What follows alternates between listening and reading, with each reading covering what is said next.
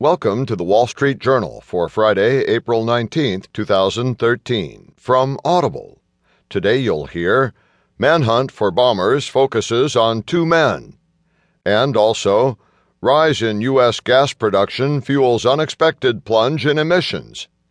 In market news, blue chips fall 81 points. Today's Heard on the Street column Apple struggles with Chinese checkers. Plus today's editorial in Ahead of the Tape by Spencer Jakab, Schlumberger, Black Gold's Blue Chip. And from Personal Journal, The American Who Tells Russia How Bad Things Are in America.